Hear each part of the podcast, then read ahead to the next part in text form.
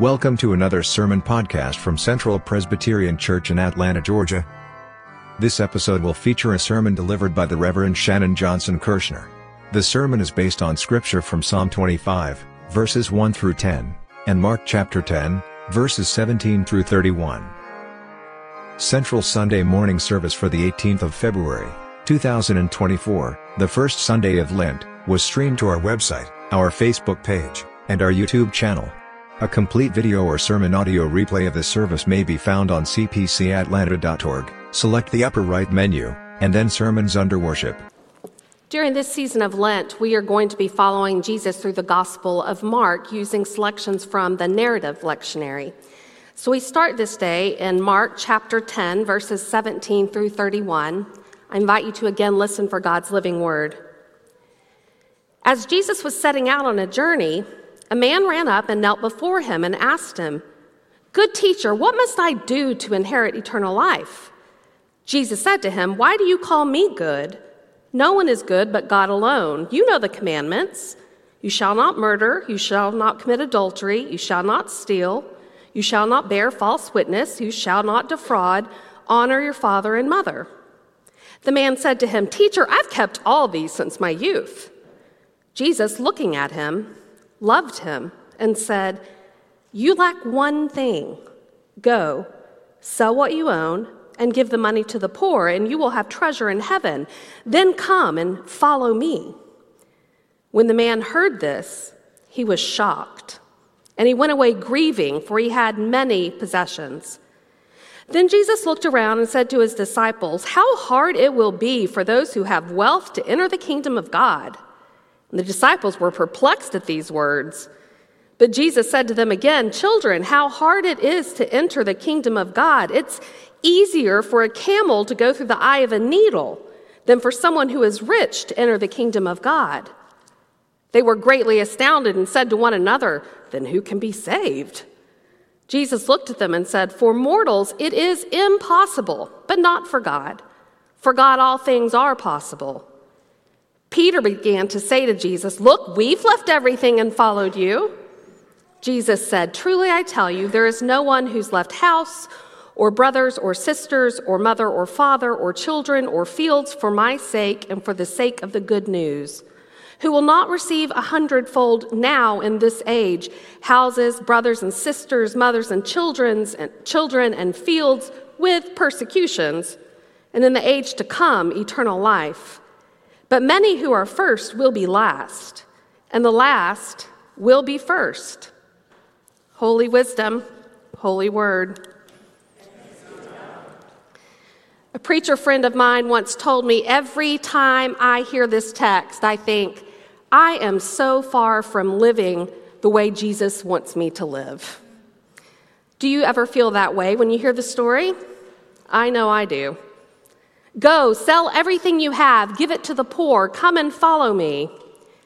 Every time I hear Jesus issue the four-part challenge to the man with the money, I quickly take a personal inventory of how much I don't do those things, certainly not fully and consistently. And always I conclude something similar to my friend: I'm so far from living like Jesus wants me to live. We're not sure exactly how the rich man felt, but Jesus' response to his earnest question seems to have caught him a little off guard. It does not seem to be what he expected at all. After all, he's the one who sought Jesus out. Jesus did not walk by that man and say, "Follow me." Rather, Jesus simply walked by, and the man chased him down. But not only did the man run after Jesus, as soon as he caught up to him, and before he said a single thing, he knelt down at Jesus' feet. Now, I must admit to you, I've always skipped through this initial part of the interaction. As someone who does not have to worry where her next meal is coming from, and as someone who, in relation to most folk in the world, has more than enough, I, I skip this first part of the conversation between Jesus and the rich man because I know what Jesus is about to do. I know he's going to make some stre- extremely stark pronouncements about the extreme difficulty rich people have as they try to live into God's topsy-turvy, first will be last, last will be first, blessed are the poor and meek, if someone strikes you, turn the other cheek, new order. So because I always know what's coming my way, I've typically skimmed through this initial encounter of the rich man kneeling and Jesus noticing. I'm always ready to just hurry up and hear what Jesus has to say about money, knowing my stomach is going to get all anxious again. But then after that, I just skip to the words, "With God, all things are possible." And once I get to that part, I can remember that because of who God is, even my salvation is possible, even yours. I read something this week, though, that stopped me in my tracks. David Lose, a former Lutheran seminary president, suggested the following. What if this scene is actually not some kind of liberal altar call, but rather a healing story, he asked. First, did you ever notice that all the people in Mark's gospel who kneel to Jesus and ask for a blessing either have some dread disease or are demon-possessed? And second, almost every time Jesus orders someone to go, like he does this guy, it's always in relation to a healing. So what if this guy, this rich man, isn't just pious and looking for assurance? Remember, he does claim that he's fulfilled all the commandments since forever. Rather, what if this man is sick, heart sick? And somewhere deep down, he knows this, and he seeks out Jesus with his question about heavenly entrance exams, because the man knows that whatever his appearance on the outside, whatever his faithful and pious life, he's still missing something, something important, something that matters, something worth doing, something that's a matter of life and death. Thus, at its base, might this be a healing story? Now, before we explore that interpretation further, let me say outright what some of you might be thinking.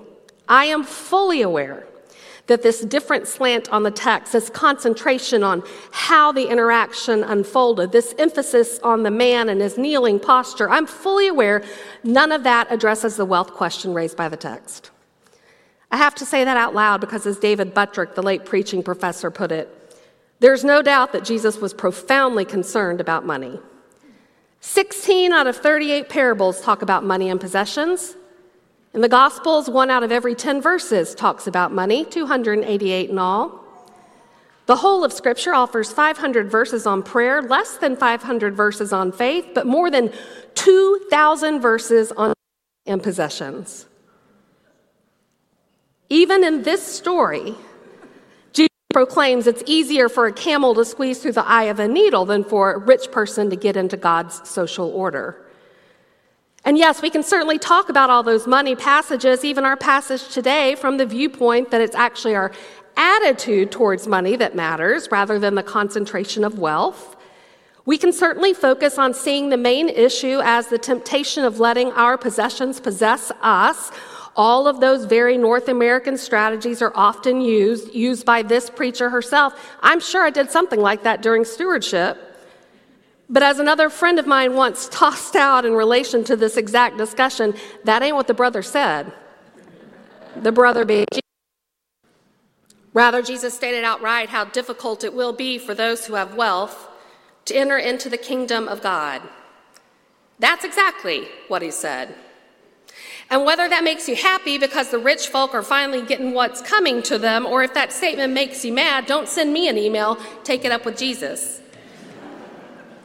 I just need you to know that I'm quite aware that by changing our exegetical lens to see this as a healing story rather than as a story of confrontation between Jesus and many of us in here today, I'm aware that could be seen as a cop-out, and perhaps it is, but this is my disclaimer. And yet I'm willing to sit in that hypocrisy with you because I'm still struck by the exegetical suggestion that this conversation between the rich man and Jesus is extremely similar to other healing stories in Scripture. Two other parts of their interaction build that case for me. The first is when Mark writes that Jesus looked at the rich man and loved him. This is the only time Mark records Jesus expressly conveying love. That is striking to me. Why did Mark feel it was necessary for us to know Jesus' posture towards the man, a person who chased after him until he could kneel at his feet Why did we need to know that that was a posture of love? What did Jesus see in him that caused his love for him to move into the spotlight? The second reason I'm swayed by this interpretation of the encounter as a healing story is because of how Jesus then began his response. There's one thing that you lack. Lack? My guess is no one had ever told the rich man he lacked a single thing in his entire life. Lack? It was almost a foreign concept to him, a different language. If he ever thought he lacked something, he'd just go out and acquire it. No one had ever told him he lacked anything before, but Jesus did. Why? Again, I'm going to paraphrase Lose.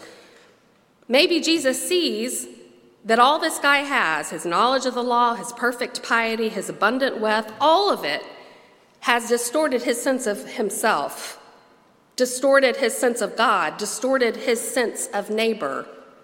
Jesus sees all that. Might that be then why Jesus tells him to divest? Does Jesus give him that command so that this seeking, heart-sick man can really learn to live by faith in God and in solidarity with neighbor for the first time in his life, which would be, when you think about it, like having treasure in heaven?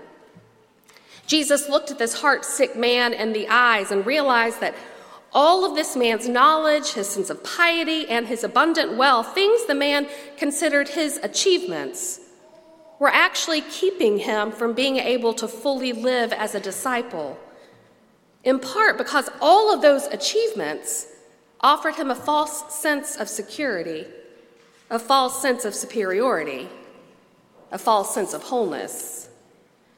And until the rich man was willing to let go of all of it, all those achievements upon which he had built his identity, his whole life, until he was willing to give all that up, he would be unable to be healed. He'd be unable to authentically follow the one in whom his identity was truly found. Perhaps the rich man lacked, what the rich man lacked was the ability, the trust, the faith to remember what we said on Ash Wednesday, to remember to whom he actually belonged and how that belongingness needed to impact the decisions he made in his life. And since he lacked that, he was not free enough to follow Jesus wholeheartedly. Friends, as we move into this season of Lent together, I've been wondering what we, like the rich man, lack. What's keeping us from following Jesus with our whole hearts, our whole selves? How do we need to be healed this Lent? If our interpretation of the encounter as a healing story is true, then Jesus might just be doing the same thing to us even now. That is, Jesus might be looking at us with deep love and perceiving the deep heart sickness in each of us, giving us something to do, something to give up or away or somewhere to go. Are there things, ways of being that we are so afraid to let go of that we, like the rich man, might just rather choose to walk away grieving and leave the possibility of faithful discipleship, the possibility of our healing, behind? Might that thing be our wealth or material goods? For some of us, it very well could be. After all, we've worked hard, we've achieved a lot. Some of us have made decisions that kept us away from important family events or important moments with friends so that we could really excel at our job, so that what we, we could provide what we feel is an honest security for those we love. And as a result, for some of us, our net worth has become the primary thing that gives us worth, the primary way we measure our life's value and meaning. Thus, the idea of divesting ourselves of any of it, never mind all of it, sounds terrifying. So even if our hearts break as we walk away from Jesus, so be it. We'd rather be heartbroken and well off instead of healed. Are some of us quite similar to the rich man himself? Is that what we lack? What's making us heartsick? Or might the thing that's holding us back from our healing, the thing that's making us heartsick, be our strong partisan worldviews? Have we become so entrenched in our way of thinking, only listening to those who are on the same page, writing off anyone who might feel differently, that we are now primarily defined by our partisanship? We are a progressive or an independent or a conservative first, disciple second. Is it how we vote that primarily defines us or defines this community these days? Those are just two possibilities. Perhaps it's neither of those things that's making you heartsick, but something else completely. Maybe it's fear or grief or anger. Perhaps it's guilt or the inability to forgive. I don't know what it is for you. What I do know, though, is that Lent offers us the time to figure it out if we want to.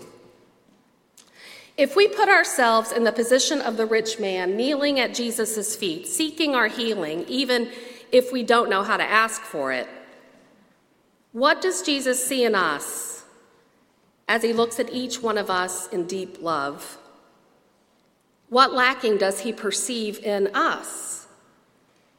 What's making us heartsick, unable or unwilling to follow him with our whole selves, our whole lives? And once it becomes clear to us, if Jesus were to say to us, which he does, now go and get rid of that so you can follow me, are we able to let whatever it is go? Or do we join the rich man in walking away from Jesus, full of deep grief, deep heart sickness, but still choosing to stay stuck, still choosing to stay the exact same? Perhaps we ought to just skip ahead to my favorite part again. Everything is possible for God. Even our healing, even our salvation, even our liberation. But still this Lent, I invite all of us, preacher included, to ask ourselves, what is it that Jesus would perceive that we lack? What is it that keeps us from living fully in God's new order, in the reign of heaven, in God's household? What might it be? And can we let it go? Amen. We are glad you joined us for this podcast from Central Presbyterian Church. Central is a welcoming congregation of the Presbyterian Church U S A located in downtown Atlanta across from the state capitol. For more information about the life, work and ministries, please visit our website at c p c atlanta dot org. We also invite you to join us for worship and Sunday school and experience this exciting and diverse body of believers who seek to be bearers of God's justice in the world. Thanks again for listening.